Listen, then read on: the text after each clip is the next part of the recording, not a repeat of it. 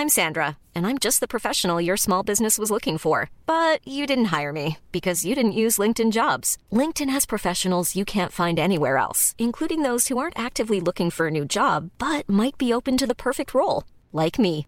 In a given month, over 70% of LinkedIn users don't visit other leading job sites. So if you're not looking on LinkedIn, you'll miss out on great candidates like Sandra. Start hiring professionals like a professional. Post your free job on linkedin.com/people today. Ryan Reynolds here from Mint Mobile. With the price of just about everything going up during inflation, we thought we'd bring our prices down. So to help us, we brought in a reverse auctioneer, which is apparently a thing. Mint Mobile unlimited premium wireless. Ready to get 30, 30, bit to get 30, bit to get 20, 20, 20, bit to get 20, 20, bit to get 15, 15, 15, 15 just 15 bucks a month. So, Give it a try at mintmobile.com slash switch. $45 upfront for three months plus taxes and fees. Promo rate for new customers for limited time. Unlimited more than 40 gigabytes per month. Slows. Full terms at mintmobile.com. Much of the data on patients with COVID 19 is coming from hospitals where patients are severely ill. But to really understand the virus, scientists say we also need to understand the less severe cases. On today's episode of Just Healthcare Daily, we talk to one researcher who's gathering that data. It's Wednesday, April 1st, and I'm Alex Olgin with Just Healthcare Daily, where I get the headlines and health business and policy news in under 10 minutes. If you like the podcast, please leave us a review. It helps other listeners find the show. Dr. Jeff Olgin is the chief of cardiology at the University of California, San Francisco, and my uncle. Last week, he and a team of researchers stood up a study to track early symptoms, risk factors, and community transmission of COVID 19. Jeff is using a digital platform called Eureka that UCSF built years ago with NIH funding that allows for rapid mobile research studies. This study is called the COVID 19 Citizen Science Research Project, and so far has more than 7,400 participants. The team is hoping to get more than 1 million across the globe. Here's some of our conversation. Why is it so important to do this study right now? The big problem is that we have no idea what mild disease looks like and no idea what community spread and habits that contribute to spread really truly look like. All of our data that we have from health departments are hospitalized patients, deaths, and then uh, just people who are tested for whatever reason that they're tested. Are there any other studies out there like this that are looking at people over a longer period of time? There's been very few, other than some of the reports from China, there's been very few sort of longitudinal cohorts of people that are caught either before they're infected or early on when they're infected to sort of know what the course typically looks like. There's a lot of extrapolation to other coronaviruses that cause the common cold, but I don't think we really have a good handle on what a non hospitalized course looks like. I signed up for the study and downloaded the Eureka app and answered a few questions about possible symptoms, medications, and my lifestyle. Are there any challenges with relying on self reporting? Well, we're trying to track symptoms daily. Well, you can't really get that from a medical record anyway. You need to have somebody tell you, I have a, a runny nose or I'm having a fever, etc. So that should be pretty reliable uh, as self report. And then, of course, self report around whether somebody has been tested and whether they're positive or negative. This is a one test where I have firm belief that the accuracy of self report is pretty good. You used this application for the Healthy Heart Study about heart disease, which included hundreds of thousands of participants. How are you leveraging that patient population for this COVID study? So there's pre existing data collection that's happening that we're able to leverage. But we've also been able to leverage this population that are already participants on the platform to join other studies. We've done that in a bunch of other studies, but we're reaching out to those people now to get them to join this COVID citizen science study as well. I understand you're also interested in gathering data on patients with heart conditions. What are you hoping to learn from that? So, we are trying to understand the impact of pre existing heart disease, pre existing high blood pressure, pre existing lung disease, and pre existing immunologic diseases on what their risk is for developing the COVID 19 disease. There's a couple of very important, a little unclear at this point, associations uh, in the cardiovascular space. One is um, it's not clear whether people with hypertension are at higher risk or not. There's been some reports about that. We're also collecting medications uh, on people, medications that they're taking, and there's some reports, again, very unclear, but some reports about whether two drugs used to treat high blood pressure and some other heart diseases make COVID worse or not. So we're collecting those kinds of things specifically.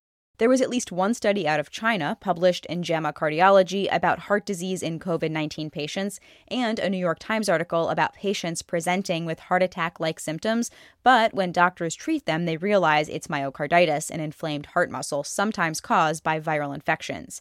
As a cardiologist, why is it important to understand which heart conditions could be associated with COVID 19? Right now, if somebody comes in with a myocardial infarction, they go up to the cath lab and they get a stent put in emergently. But if somebody has myocarditis, obviously that treatment doesn't do anything, you know, has some risk, and in this particular case, puts the the cath lab staff at risk of contracting coronavirus. So um, it is something we want to make sure we understand and not take people to the cath lab for the wrong diagnosis. You mentioned you're looking at community transmission. How are you studying that? We're also using geo-tracking to see what people's movements are, and then we'll know locally what their ordinances are, and so we'll be able to tell if different parts of the world, different parts of the country are complying with the ordinances, and whether those movements uh, relate to how the disease is spreading within those local communities. Should people be concerned about their privacy? Our policy and our consent approval is that we don't give or sell or do anything with that data other than analyze it. Um, we also store it anonymized, so it's not in any way linked to, to something that could get back to the individual. Especially when people are now isolated and may be hard pressed to participate in scientific studies, do you think this kind of research with electronic cohorts will become more popular?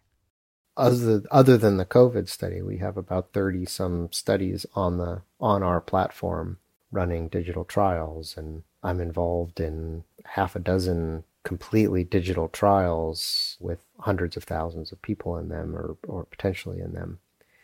So I do think this is now that it's relatively easy to do, it is uh, an important tool in clinical research it is not a cure all, right? There are still some clinical studies that need to be in person. There are still some clinical studies that need to gather data that can only be collected through getting an MRI or getting a CT scan. That's harder to do, obviously, in a remote study. So it's not going to replace traditional clinical research, but it should allow us to collect more data faster in the right settings than we were able to do before. That was Dr. Jeff Olgin, Chief of Cardiology at the University of California, San Francisco. Taking a look at healthcare stocks, insurer Humana said it would waive the out of pocket expenses for patients getting coronavirus treatment. At the close of the market Tuesday, shares were up 9 tenths of a percent. Other insurers were mixed. Cigna was down 0.61%, and Centene was up almost 3%. The broader sector was down 0.39%.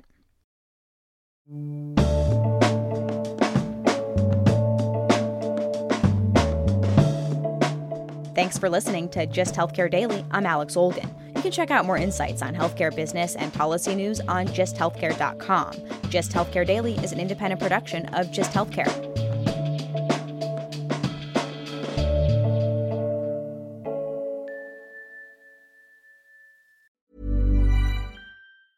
Hey, it's Danny Pellegrino from Everything Iconic.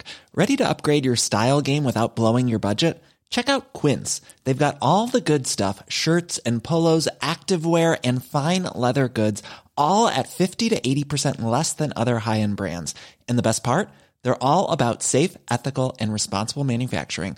Get that luxury vibe without the luxury price tag. Hit up quince.com slash upgrade for free shipping and 365 day returns on your next order. That's quince.com slash upgrade. Imagine the softest sheets you've ever felt. Now imagine them getting even softer over time. That's what you'll feel with Bowl and Branch's organic cotton sheets. In a recent customer survey, 96% replied that Bowl and Branch sheets get softer with every wash. Start getting your best night's sleep in these sheets that get softer and softer for years to come. Try their sheets with a 30-night guarantee. Plus, get 15% off your first order at bowlandbranch.com. Code BUTTERY. Exclusions apply. See site for details. A lot can happen in the next three years. Like a chatbot may be your new best friend. But what won't change? Needing health insurance. United Healthcare Tri Term Medical Plans are available for these changing times. Underwritten by Golden Rule Insurance Company, they offer budget friendly, flexible coverage for people who are in between jobs or missed open enrollment. The plans last nearly three years in some states, with access to a nationwide network of doctors and hospitals. So, for whatever tomorrow brings, United Healthcare Tri Term Medical Plans may be for you. Learn more at uh1.com.